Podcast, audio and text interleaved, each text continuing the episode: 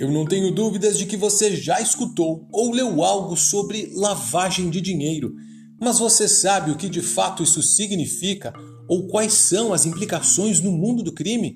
Hoje o nosso episódio é uma aula especial sobre o tema, com o professor da cadeira de investigação criminal da Acadepol e especialista em direito penal e processo penal, delegado Marcos Vinícius Viafore, diretor da Divisão Estadual de Combate à Corrupção e Lavagem de Dinheiro do DEIC. Fica com a gente que o PCcast, o podcast da Polícia Civil, começa agora.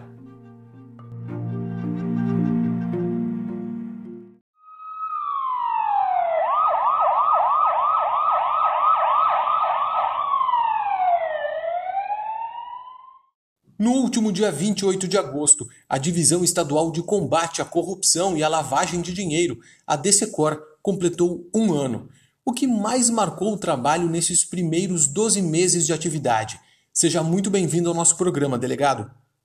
Olá, Carlos. Olá aos ouvintes do nosso podcast da Polícia Civil. Para mim é uma grande satisfação poder falar da conclusão de um ano da nossa Divisão Estadual de Combate à Corrupção e Lavagem de Dinheiro, a DCCOR pertencente ao DEIC, na Polícia Civil. E o que mais me marcou nesses primeiros 12 meses né, foi a efetividade do trabalho das delegacias que compõem a divisão.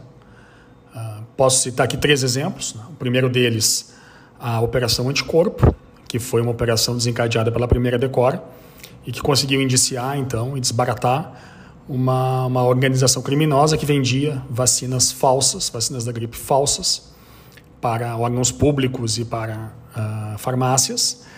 Ainda a operação da segunda Delegacia de Combate à Corrupção, a Avocate, que teve uma ampla repercussão na imprensa, em que alguns advogados, uh, juntamente com apenados ou presos cautelarmente, eles simplesmente falsificavam atestados médicos para visando né, a libertação desses presos em razão da, do vírus da Covid. E ainda a Operação Grid, em que foi realmente se conseguiu descobrir a existência de uma organização criminosa também, uh, ligada no caso a estelionatos, né, em que eles realizavam a lavagem desses valores, valores esses que retornavam aos próprios investigados de todas as formas, né, através de empresas, através de depósitos em, por exemplo, clínicas estéticas e, e, e outras maneiras mais eficientes de se lavar o dinheiro. Uma operação essa conjunta da primeira Decora com a Delegacia da de Repressão aos Crimes de Lavagem de Dinheiro. Cada vez mais as polícias civis de todo o país têm investido no combate à lavagem de dinheiro. Bem didaticamente, delegado, que crime é esse e por que se tornou tão importante combatê-lo? Bom, em relação ao conceito do crime de lavagem, e falando em breves palavras, é, na verdade, é aquele crime que se caracteriza por, pela tentativa ou pela, pela consumação de dar aparência de licitude a, a um capital que é ilícito. Né? Então, por exemplo, no crime de tráfico de drogas, no crime de roubo a banco, no crime, na própria contravenção penal jogos de azar, no momento que se amealha esse capital ilícito, para que ele possa justamente ser utilizado pelo, pelos infratores, deve-se dar uma aparência nele de licitude, muitas vezes uh, comprando bens de luxo, colocando nomes de terceiros, ou então pegando esse capital e se fazendo sucessivas operações, né, de modo a cada vez mais afastar o capital ilícito da sua origem, Uh, e ainda no caso, né, quando ele é reintegrado, esse capital, já depois de alguns atos né, de, de mascaramento, que nós chamamos, na economia formal, através, por exemplo, de capital de empresas, né, de, de, enfim, uh, de outras maneiras que possa-se, pelo menos, pensar que esse capital é lícito, quando na verdade a sua origem é uma origem ilegal. E a importância que se tem de combater esse delito, é, ela reside justamente que as organizações criminosas elas se valem da lavagem de dinheiro, assim como aqueles que praticam os crimes de corrupção, lato senso, se valem da lavagem de dinheiro, justamente para poder aproveitar, evidentemente, o capital, como já foi falado, mas também para retroalimentar a atividade criminosa.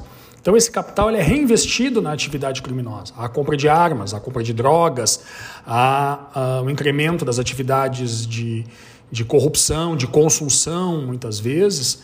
Então, isso acaba, além de dar proveito aos criminosos, acaba também alimentando a, a roda, né, alimentando a cadeia dos outros delitos, né, dos delitos antecedentes. Então, uh, como já diria o autor, né, uh, Marcelo Mendroni, é certo que há lavagem sem o crime organizado, mas não há crime organizado que não lave dinheiro. Então, está aí justamente a importância de combater esse tipo de delito. É muito comum a gente ouvir o termo laranja associado a crimes como de corrupção e lavagem de dinheiro, que é justamente onde atua a divisão. Para quem não sabe, o que o termo laranja significa e qual a relação com esses crimes? Bom, o laranja, ele é aquela interposta pessoa que muitas vezes recebe uma vantagem devida, ah, justamente com o intuito de que o verdadeiro titular dessa vantagem não apareça. Da mesma forma, o laranja também pode-se dizer que essa, essa interposta pessoa que abrigue, né, que coloque, como nós chamamos vulgarmente no seu nome, bens, valores, uh, para que o terceiro que tenha praticado uh, o ilícito ou então seja o titular dessa, desse patrimônio não apareça justamente para evitar, nos dois casos, para evitar uma investigação criminal e um processo criminal. Vamos citar dois exemplos, né? um mais na seara da corrupção, propriamente dita, caso do crime de concussão, artigo 316 do Código Penal, que é aquele crime onde se exige uma vantagem indevida, né, em razão de uma função pública, e imaginemos que o parlamentar ele exige então do seu assessor parte do seu salário, que seria, né, acabaria entrando nesse, nesse delito. Então, o que ele faz? Em vez de depositar diretamente na conta do parlamentar, ele deposita o dinheiro no nome de uma terceira pessoa, que pode praticar outros atos de lavagem e depois passar de alguma forma esses valores para o parlamentar. Ainda, no caso dos crimes de lavagem, o laranja ele serve justamente para que, com o seu nome, ele possa então titularizar aparentemente um patrimônio né, que na verdade pertence a outra pessoa. Então pode ter no nome dele carros, imóveis, barcos quando na verdade o real titular é uma terceira pessoa, um criminoso, né, que está praticando esse delito e podendo inclusive praticar os outros delitos, né, como tráfico de drogas, tráfico de armas, enfim, qualquer delito que gere dinheiro previsto na legislação penal. Atualmente, três delegacias compõem a divisão. Elas têm atribuições diferentes? Como vocês dividem o trabalho? É, a divisão, ela na verdade a DCCOR, ela comporta três delegacias, né? A primeira delegacia de combate à corrupção, que trata exclusivamente de crimes contra a administração pública. A segunda delegacia de combate à corrupção, que trata tanto de crimes contra a administração quanto também crimes contra a ordem tributária. E a delegacia de repressão aos crimes de lavagem de dinheiro. Então, essas três delegacias formam toda a divisão sendo que a DRLD ela até ela estava na área de inteligência, ela foi colocada justamente com a primeira e a segunda decor para que haja um estreitamento da, da investigação tanto da parte né, da, da prática criminosa contra a administração quanto também a, a lavagem de capitais oriunda desta, mas ela atende a todas as delegacias do DEIC. Então ela tem essa atribuição, uh, embora esteja dentro da divisão, ela também atua em relação a outras delegacias do DEIC e, obviamente, especificamente também essas duas delegacias nos crimes contra a administração. A investigação do crime de lavagem de dinheiro é, sem dúvida nenhuma, um processo complexo e de muitas etapas. Nesse sentido, delegado, qual o papel do COAF, o Conselho de Controle de Atividades Financeiras? COAF. O COAF é o Conselho de Controle das Atividades Financeiras é a nossa unidade de inteligência financeira no Brasil, e ele possui diversas funções. Né? Então, vamos destacar aqui as funções que nós julgamos mais importantes, principalmente para a nossa Polícia Civil. Ele serve, então, ele capta, ele capta alguns registros de operações, né? determinados registros de operações, e ainda algumas movimentações né, atípicas ou suspeitas, que nós chamamos, que justamente são aquelas né, em que se verifica alguma possível irregularidade. Cito como exemplo uma movimentação financeira excessiva por uma pessoa que não tem uma capacidade econômica para tanto. Né? Só a título de exemplo. Ele capta essas informações, analisa essas informações e transforma então uh, em informação útil, né? produz conhecimento e acaba então passando isso para os órgãos de investigação E aí citamos né, os órgãos investigativos principais, as polícias judiciárias e também, por decisão do Supremo Tribunal Federal, o Ministério Público, tanto no âmbito federal e estadual, recepcionam essas informações. Então, no bojo das investigações, analisam, né, também produzem diligências relacionadas a, a esses relatórios e, ao final, tem os indiciamentos, os oferecimentos de denúncia, dependendo do que se apurar. Então, é realmente um órgão de extrema importância para a investigação no, dos crimes de lavagem de dinheiro e de corrupção e também um órgão de prevenção a esses atos né, no, no poder público e também nas relações negociais privadas. Ainda na semana passada, no dia do aniversário de um ano de atividades, a divisão remeteu à Justiça o inquérito da Operação GRID, com 11 volumes. Que operação foi essa e como ela começou? Operação GRID ela começa, né, então, ainda na antiga DAT, depois ela acaba ficando com a primeira Decor, com a criação da divisão, e ela, na verdade, o objeto dela é a investigação de um crime de estelionato praticado contra empresários, que consistia né, no oferecimento por parte desses estelionatários de financiamentos com juros subsidiados aos empresários.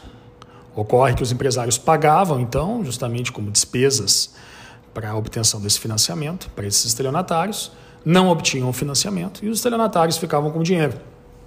Basicamente, uh, o dinheiro é depositado na conta do pai de um dos estelionatários, justamente naquela ideia, né, a gente falamos do laranja, naquela ideia de ocultação dos valores. Esses valores eram muitas vezes passados por uma segunda empresa e essa empresa então distribuía dinheiro para os estelionatários ou depositava na conta de outras empresas que acabavam pagando na mão dos estelionatários. Inclusive, essa segunda empresa chegou a depositar valores na, na, na conta de uma estética da companheira de um desses estelionatários. Até esse, o chefe da, da, da, organização, ele já é um cara que já foi indiciado 20 vezes pelo crime de estelionato, já tem sete processos contra ele ter julgado pelo mesmo crime. Então se nota que ele é um, um criminoso já de alta periculosidade. Então o que, que acontece? Nós fizemos então, concluímos a investigação, fizemos os indiciamentos. Né? Por parte da delegacia de lavagem foram 11 pessoas indiciadas pelos crimes, né? E aí no total teve outras pessoas ainda que foram indiciadas pelos crimes de lavagem de dinheiro, estelionato e organização criminosa.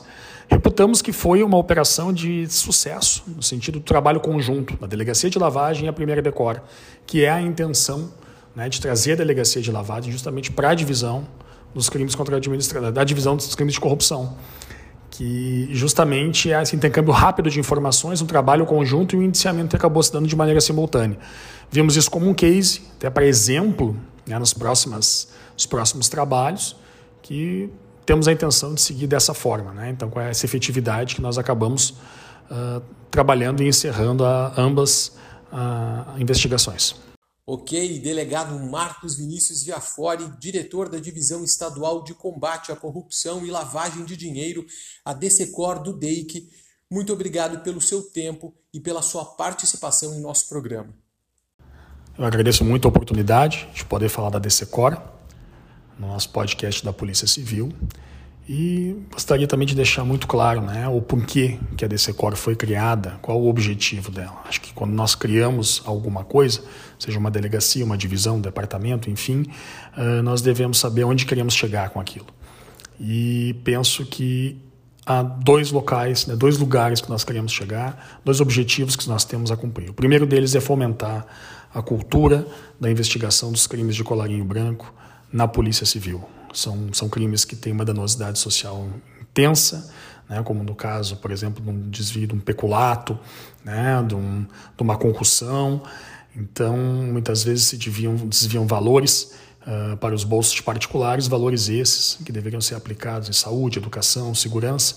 Então, há uma relevância social muito grande na investigação desse tipo de delito.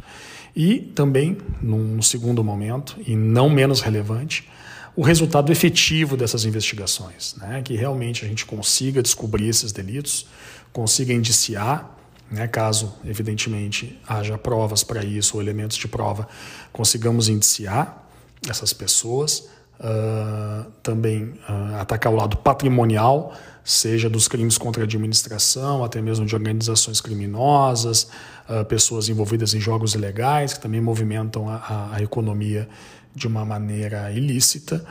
Então, conseguindo esses dois objetivos, né, nós certamente teremos então, e estamos tendo, na verdade, a razão de ser da nossa divisão de combate à corrupção e lavagem de dinheiro. Muito obrigado.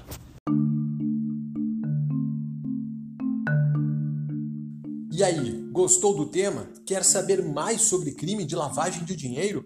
Então procure por Polícia Civil do Rio Grande do Sul no Instagram e no Twitter e nos siga para ter mais informações a respeito. O PCcast fica por aqui. Obrigado pela companhia e até a próxima.